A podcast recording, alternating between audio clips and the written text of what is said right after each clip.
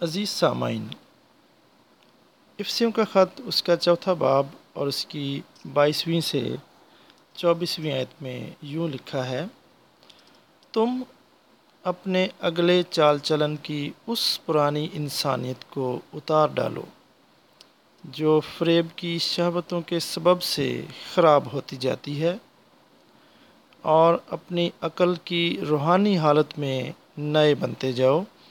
اور نئی انسانیت کو پہنو، جو خدا کے مطابق سچائی کی راست بازی اور پاکیزگی میں پیدا کی گئی ہے۔ میرے عزیزوں کئی مرتبہ ورزش کی کلاس میں جہاں میں تربیت دیتا ہوں، سیکھنے والوں کے لیے سخت دن ہوتا ہے، جس کا اظہار ان کے رویے میں ہوتا ہے۔ سو ہم اکٹھے بات کرتے ہوئے ہال کی طرف آتے ہیں اور پھر سے دن کو شروع کرنے کے بارے میں بات کرتے ہیں۔ جیسے ہی بچے پھر سے جم خانے میں داخل ہوتے ہیں، تو میں ان سے یوں ملتا ہوں کہ جیسے میں نے اس دن انہیں پہلے نہیں دیکھا۔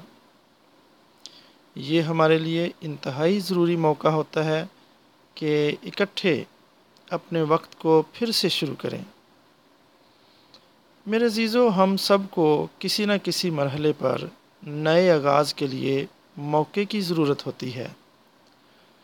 ہو سکتا ہے ہم کسی رشتے کو قائم رکھنے میں ناکام ہو گئے ہوں، یا ہمارا کام ہم سے چھن گیا ہو۔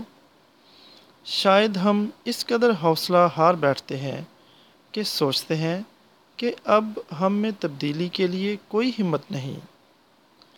یا پھر ہم نے اپنا کام اس قدر بگاڑ دیا ہوتا ہے کہ آگے بڑھنے کا کوئی راستہ نظر نہیں آتا۔ میرے عزیزو، ہماری صورتحال کے باوجود، خدا یسو ہمیں آغاز نو کا موقع فراہم کرتا ہے۔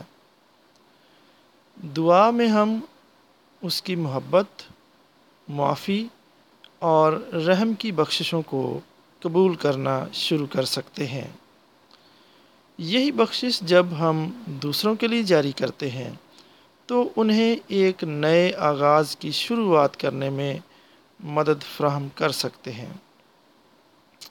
اگرچہ ہمارے حالات فوراً بہتر نہ بھی ہوں، ہمارا رویہ اور تناظر ہمیں امید میں آگے بڑھنا جاری رکھنے میں مدد فراہم کر سکتا ہے۔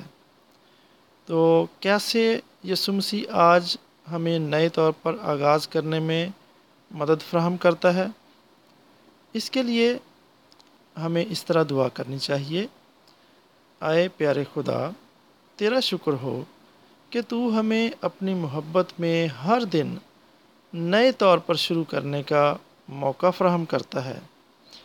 صرف تو ہی ہمیں کبھی نہ ختم ہونے والی امید عطا کرتا ہے۔ آمین۔